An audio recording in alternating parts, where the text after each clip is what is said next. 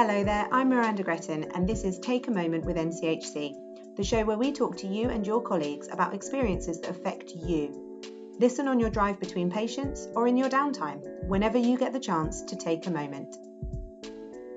Hi, my name is Mercy. I am the EDI advisor for the Trust. Hi, Mercy. It's just you and me today on this one, and it's a big one. So I hope you're ready. We are going to talk today about incivility and rudeness. And you literally just said to me before we started recording, I can't bear rudeness. I was like, well, then we're in the right place to talk about it. And I agree with you. Right.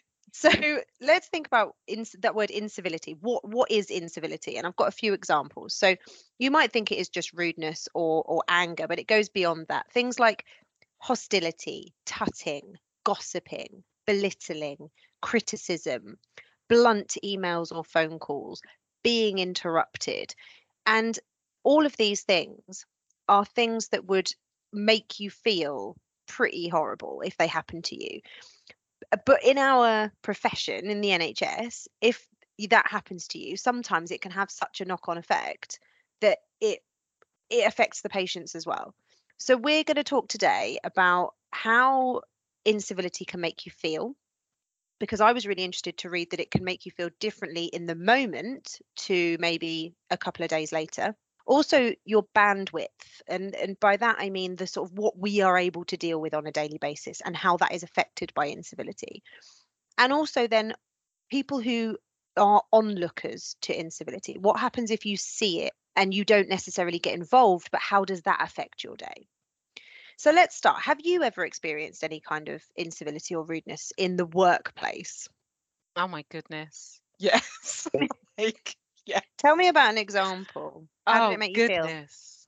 Sadly, I think in every single job I've ever had, yeah, people seem to be super busy and not in the slightest bit helpful. Um, and this is in a variety of sectors. I haven't always worked for the NHS or within the health sector. I put it down to people being human. We are human. And unfortunately, we're not always able to manage our emotions. We're not always able to manage stress. And this is no matter what level within an organization we are, it doesn't matter how experienced a person, a colleague may be. We're all different and we all manage stress, anxiety, uh, just a demanding workload differently. It gets to us. And we do need to accept our fallibility. However, I do feel like when we are the person that creates in civil environments, if we make other people feel othered or if we are the person that is othered, we do today in this big 2022 we're in this whole brand new millennia and after a pandemic we now need to move forward in our thinking and start apologizing. We need to accept the fact that we have done something wrong we've made p- people feel bad feel othered and if we are the person that feels othered we need to say like don't treat me like that we can't treat people like this as difficult as it is because it's so shocking when someone makes you feel like this or makes someone makes you feel othered. It's sometimes really shocking and you don't know what to do in the moment. So if you can't do it in the moment to do it later on when emotions have calmed and there's less tension is sometimes better than to do it in the moment. But um yes i have experienced it and I expect to experience it again. Because, like I say, we're human. And I can't even say it's anything to do with race, to do with gender, age, or anything. It's just the way that we each handle situations. And sadly, we, we tend to handle things badly quite a lot of the time.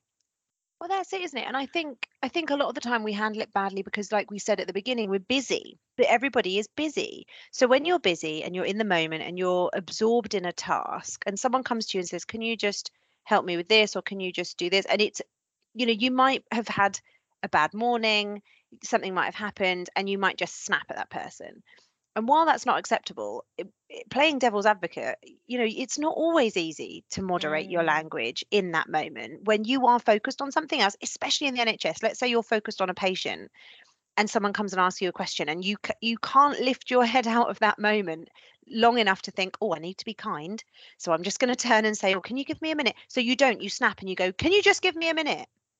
And that reaction is i can understand that we've all been there we've all felt that so i suppose what you're saying is you don't have to necessarily moderate it obviously do if you can but if you can't you could a minute or two later think ah, I probably shouldn't have spoken to that person like that. And you can find that person and you can apologize. And I think that's what's lacking. There was a there's a great TED talk that I'm going to link to in the in the podcast that we both watched before this. And in that they talk about how mild and moderate rudeness. That's what we're talking about here. We're not mm. necessarily talking about yelling and screaming. That's another level. This is mild and moderate rudeness. And it can make you feel in the moment belittled, ashamed, humiliated, powerless, and in some ways like a child. And it's only over time that those feelings kind of that you can understand it. You know those feelings develop into a sort of how dare they speak to me like that? That sort of anger and that's really interesting to me. You would think that when someone snapped at you in that instance you'd just be really cross but actually it's deeper than that. You feel you know that that word belittled really sat with me because we've all felt that and it gives you that sort of prickling sensation on your skin. And for the rest of the day you struggle to to shake that feeling off. And so imagine what that does to the rest of your day. Imagine how that would affect your work and we've got statistics haven't we your bandwidth as it were so the things that you can deal with reduces by 61% after mild and moderate rudeness and you carry it with you for the rest of the day mm-hmm. And you know, in the NHS, that could have devastating mm. consequences. That's patient um, safety. That's patient right safety. There. Yeah, yeah. That's patient safety right there. But let's talk about it from a slightly different um, angle because we know that if you're treating a patient, you know, it will affect how you do that, and that could be catastrophic. But if you're, say, an admin person, or you mm-hmm. work in support services, you know, would it have that big an effect on you? Oh my God, 100%. Everything that we do supports the work of our clinical professionals. Yes, we work with paper, with computers. At the end of the day, we're all healthcare professionals working to support the clinical team, no matter what our role is. And everything that we do has a knock on effect for them, and everything that they do has a knock on effect for us. So, if a consultant, for example, or any other clinical member of staff, it could be a HCA, it could be a nurse, a doctor, whomever, um, speaks to the person on the ward clerk who is meeting patients as they come into that specific department, if they speak to them rudely and even in front of other people, also, um, those other people could also be patients. And then they've got to go on and finish their job and support that patient support the team and read the notes and do everything else they have to do in reception. And someone who is more senior to them who has so much um, gravitas shall i say within that department is rude to them it's scary it can be really scary and it could be something very minute and actually isn't really directed to them but because they're on the desk they have had to take it and eat it all up and it soaks in. One rude thing that has been said to me, it hurts me, it bruises me. And because I've been affected and my body hasn't understood what to do with that information just yet, somebody asked me a question and I'm like, oh, can you hang on a minute? And I say it too quickly and it, and it sounds like I'm snapping at them because my brain has just been bruised, my heart has been bruised, and I don't know what to do because I can't think straight. And it literally doesn't stop because all of a sudden you're then scared to speak to that person. Exactly. And and it makes you feel like it must be you. It must it be must something be that me. you have done. Exactly. Yeah. And I'm like, oh my goodness, like, uh, did, did I say something wrong? I only asked for help. Or did I ask really rudely? You're like, oh. And the knock on effect of that is will you ask for help again? Probably not. Probably not and then you'll make and, a mistake and then you'll get yelled at for making a yep. mistake it's just it's yeah the knock-on effects mm-hmm. are huge and do especially think... when sorry and no, especially when um we we do have staff shortages especially when there aren't enough hours in the day and there may be one or two people who are more experienced who are the most appropriate people to ask why would you ask somebody with not as much experience if the person with the experience is there seek their support. Always seek their support. But now, if you can't do that because you feel anxious and scared, worried because they've snapped at you, and they didn't come back and apologize and say, Oh, by the way, I'm really sorry. That had nothing to do with you whatsoever. I'm just really, really pressured. Can I come back to you in five, ten minutes? I've got time then, and I can spend five, ten, twenty minutes with you. Because they didn't do that, whatever that work was that you needed help with is going to sit. I'm really sorry. I know I've done it and I need to apologize because I know I've done it in the past. Sometimes I feel like people think I've I've always been this confident character. I haven't. This is such a new thing. I'm so brand new at this. Do you know what? Same. I always used to, whenever I had any kind of conflict or somebody was rude to me, I would cry, burst into tears, couldn't control it. I would just burst into tears, and I was so embarrassed Yeah. because I think, oh my god, why can't I? Why can't Mhm. I? You know, handle this? He's just yelling at me, and I would sit on it. Even even now, actually, there was I remember it vividly, and I think I'll carry it with me forever. There was a situation when I lived in London. I was walking along, um, I think it was at St James's Park. It was like the long cycle path bit, Mhm. and I was walking in the cycle path because I hadn't noticed that it was a cycle path. So I'm walking, walking, walking. And this guy comes up on his bike behind me and he didn't have a bell. He just screamed at me. He screamed, Get out of the way. And then he, you know, swore at me basically. He, he used a really horrible expletive at me. And by the time I jumped out of the way and I said, "Oh, I'm so sorry, I'm so sorry, I didn't realize." He'd he'd gone and was still yelling and and swearing at me as he drove as he rode off. And I was just left there desperately wanting him, this complete stranger, to understand why I had made that mistake. It, I didn't know. I didn't know it was a mistake. I'm sorry because that's the sort of person I am. I wouldn't. I'd hate for you to think I was the sort of person who just nonchalantly walked about in cycle lanes. And the there's two things there for me. One, why did I care so much? He's a complete stranger. People make mistakes. You know, it doesn't matter what he thinks.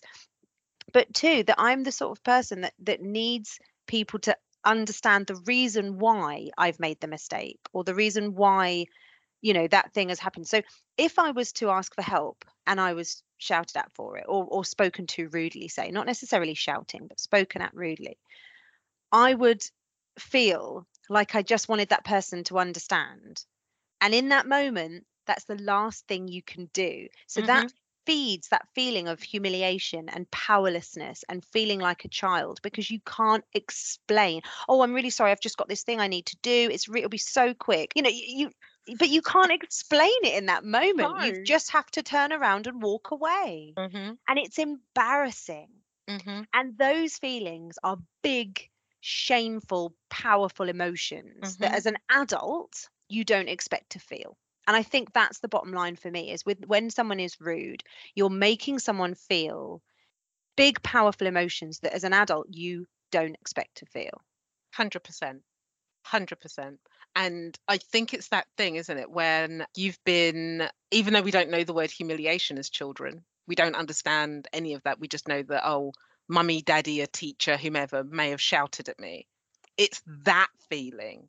Like you say, you don't expect to feel it again. And a lot of the times you don't even remember feeling it, but you might see it if you're a parent or a teacher and you're like, oh my goodness, I can't believe I just shouted at my child or that pupil or whomever it is. So you're completely right. As an adult, you don't expect that.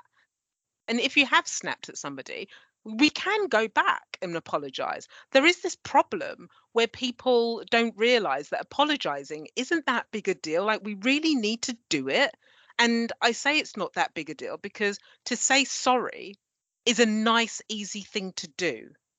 But by not doing that nice, easy thing, it makes the situation a hell of a lot worse, but it's worse for everybody because not only have you made somebody feel bad, now that person is scared of you. And if other people have seen you behave like this, they're scared of you. You know, Exactly. rather than being the nice boss, you're now the horrible boss that people Yeah. are scared of. and but in your head you just had a bad day Yeah. so, you know that's That's the thing i five minutes. It's not Exactly. even a day. Yeah. exactly you might not even see it and that's the Mhm. scary thing is that you might be you might snap and then it for a split second think was that necessary but actually you're too busy to worry about it so you move on. Mhm. so you've not even spotted it and yet the impact it's had. Yeah it, uh, um uh, there was a figure i saw in one of these uh, videos that were, i was watching about incivility that said 98% of nhs staff have experienced incivility. 98% 98. you know and that really, I, I, it's all got to come down to this busyness thing and hasn't it? That when you're busy you don't have time to regulate what it is that you're reacting to or how the Mhm. way that you're reacting.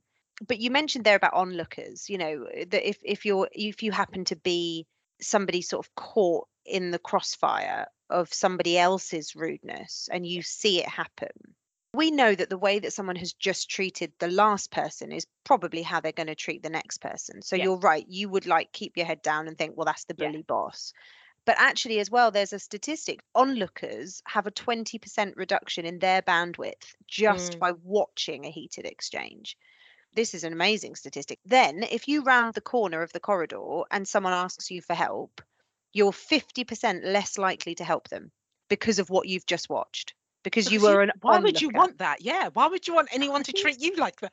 Oh my god. Yeah.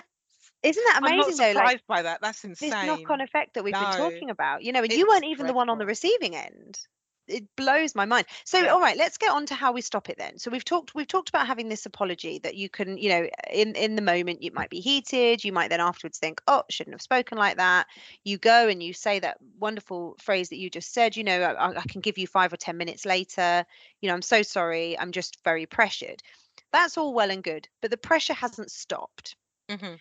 So you've you've snapped. You might be sorry about it, but you've got 10 more patients you've got to get on with, or you've got that other thing you need to be doing. And actually, by the time you then think about it again, you're at home with your family, eating dinner, thinking probably shouldn't have spoken to that person, and it's too late by then.